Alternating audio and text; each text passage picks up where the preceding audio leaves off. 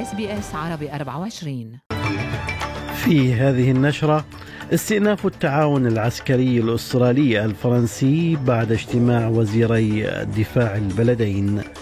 الحكومة الفيدرالية تطلق سياسة إحياء الفنون بتمويل يزيد عن 200 مليون دولار. وبلينكين يدعو إلى خطوات عاجلة لإعادة الهدوء بين الإسرائيليين, الإسرائيليين والفلسطينيين.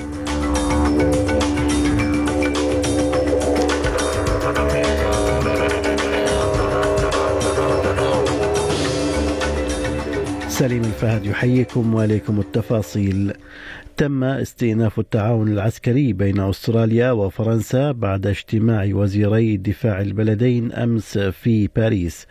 وأعلن وزير الدفاع ريتشارد مارلز ونظيره الفرنسي سباستيان لوكورنو أن بلديهما توصلا إلى اتفاق سيزودان بموجبه أوكرانيا بقذائف مدفعية من عيار 155 ملم لدعم كييف في تصديها للغزو الروسي.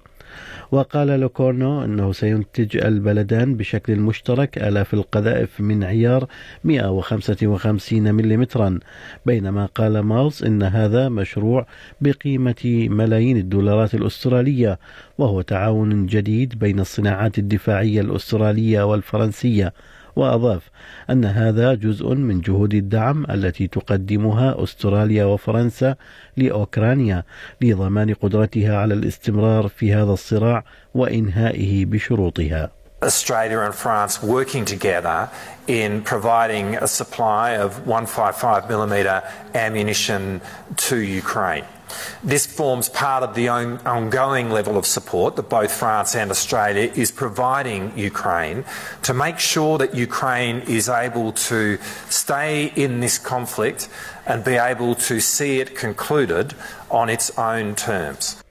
أما الوزير الفرنسي فقد أكد من جانبه استئناف التعاون بين بلاده وأستراليا خاصة في قضايا منطقة المحيطين الهندي والهادئ. The priority of both our governments is obviously respect for the sovereignty of each country and state. In the Pacific, goes of course for Australia, goes for France through its overseas territory, also respect for the sovereignty of other island states in the Pacific, sovereignty in the air, on land, but above all maritime sovereignty.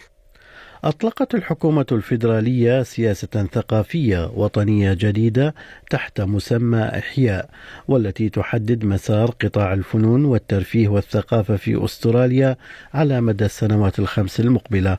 وسيتم تخصيص حوالي 286 مليون دولار من التمويل على مدى أربع سنوات لتأسيس هيئة للإبداع باسم كرييتيف أستراليا والتي ستمول المشاريع الفنية عبر عبر مجموعة من الوسائط. وقال رئيس الوزراء أنتوني ألبانيزي إن الهيئة ستجدد صناعة يبلغ حجمها 17 مليار دولار بعدما وصفه بعقد ضائع من انحراف السياسة الفيدرالية وإهمال التمويل. وأضاف أن عمليات الإغلاق المرتبطة بفيروس كورونا ذكرت الأستراليين بالدور المهم الذي تلعبه الفنون في التفاعل الإنساني. And during the pandemic, how many of us, when we were uh, unable to get out and about, uh, missed so much going to live music or the theatre? But we engaged in different ways. We read more books than we did before. Uh, we watched uh, more programs. Uh, we talked and engaged. يتزايد القلق لدى أكثر من 42 ألف طالب صيني مسجلين في الجامعات الأسترالية من أن التأخير في النظر في طلبات التأشيرات قد يمنعهم من الوصول إلى أستراليا للدراسة خلال الأسبوعين القادمين. وكان الدافع وراء هذا الاندفاع إعلان الحكومة الصينية في نهاية الأسبوع الماضي أنها لن تعترف بالدرجات العلمية الناتجة عن الدراسة عبر الإنترنت والتي تم الحصول عليها من المؤسسات الأجنبية. ويقول الرئيس التنفيذي لمجموعة الاتحاد الدولي للتعليم في أستراليا فيل هانيوود إن الإشعار القصير يخلق تحديات لوجستية. We really are keen to get our largest student source country back here studying in the classrooms. Having said that, we were hoping that there would be more of a signposting for a transition period. Uh, but now, of course, we have to pivot very rapidly. I mean, we're not the only country in this situation. Countries we compete against, such as Canada, UK, are also in the same uh, situation, although perhaps they've got a bit more of a lag time before their uh, semester starts, whereas we've only got a few weeks to go. يعول السياسيون اللبنانيون كثيرا على قرب إنتاج البلاد للنفط والغاز من أجل الخروج من الأزمة الاقتصادية التي تعاني منها البلاد. وذلك بعد انضمام قطر كشريكة إلى شركتي توتال إنرجي الفرنسية وإيني الإيطالية في إطار ائتلاف للتنقيب عن النفط والغاز في المياه البحرية اللبنانية الحدودية مع إسرائيل بحسب ما يذكر مراسل SBS عربي 24 في بيروت أنطوان سلامة. متحدث باسم شركة توتال كشف عن بدء العمل في المنطقة التاسعة block تسعة قبالة سواحل لبنان في أقرب وقت ممكن وأن حفر الآبار سيبدأ في الربع الثالث من عام 2023 وهذا هو الأهم بعيدا عن التوصيف واحتفالية آه، آه، التوقيع. هذا يعني أن استخراج الغاز على الطريق كما يقال في لبنان كما يقول المثل خصوصا أن القيادات اللبنانية تعول تحول على استخراج الغاز للخروج من الهاوية نتيجة الأزمة الاقتصادية. دعا وزير الخارجية الأمريكي أنتوني بلينكن إلى اتخاذ خطوات عاجلة من أجل إعادة الهدوء بين الإسرائيليين والفلسطينيين وذلك إثر محادثات رفيعة المستوى أجراها في القدس مع رئيس الوزراء الإسرائيلي بنيامين نتنياهو وذلك بعد عدة أيام من التصعيد الدامي.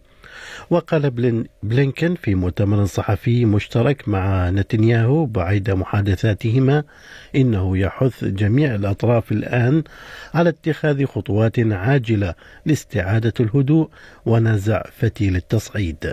It's the responsibility of everyone to take steps to calm tensions rather than inflame them.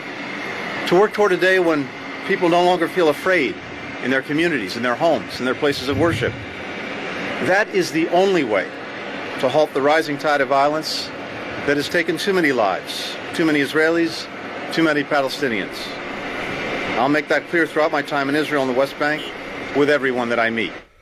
من جانب آخر أعلن بلينكن أنه بحث مع نتنياهو ملف طهران النووي والطائرات المسيرة الإيرانية في محلياتنا سيتم إحالة مقدم الرعاية الصحية في أحد سجون فيكتوريا حيث توفيت امرأة من السكان الأصليين في عام 2002 عفوا في عام 2020 سيتم إحالته إلى المدعين العامين بتهم جنائية.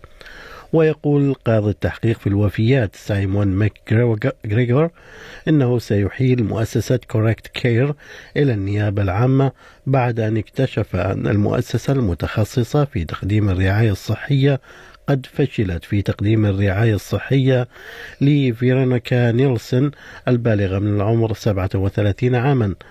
وكانت فيرونيكا قد تقدمت ب 49 طلبا للمساعدة قبل العثور عليها ميتة في زنزانتها.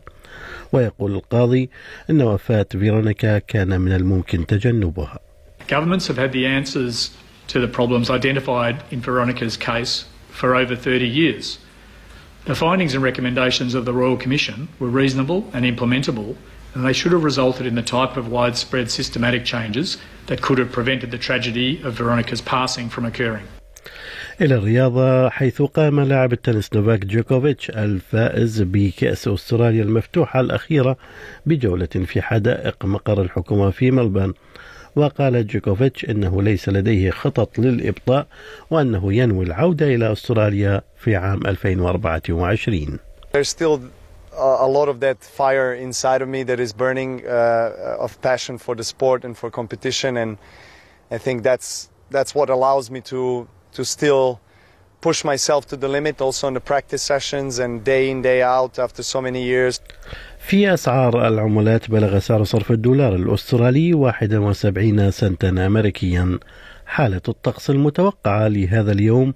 بيرث غائم جزئيا أقصى درجات الحرارة فيها 36 أدليد مشمس 26 ملبن غائم جزئيا 23 هوبرت غائم جزئيا أيضا 25 كامبرا غائم 26 سيدني أمطار متفرقة 27 بريسبن أمطار 32 درجة وأخيرا داروين أمطار متفرقة 32 درجة أيضا. كانت هذه نشرة الأخبار. قرأها على حضراتكم سليم الفهد من أس بي أس عربية 24 شكرا لإصغائكم.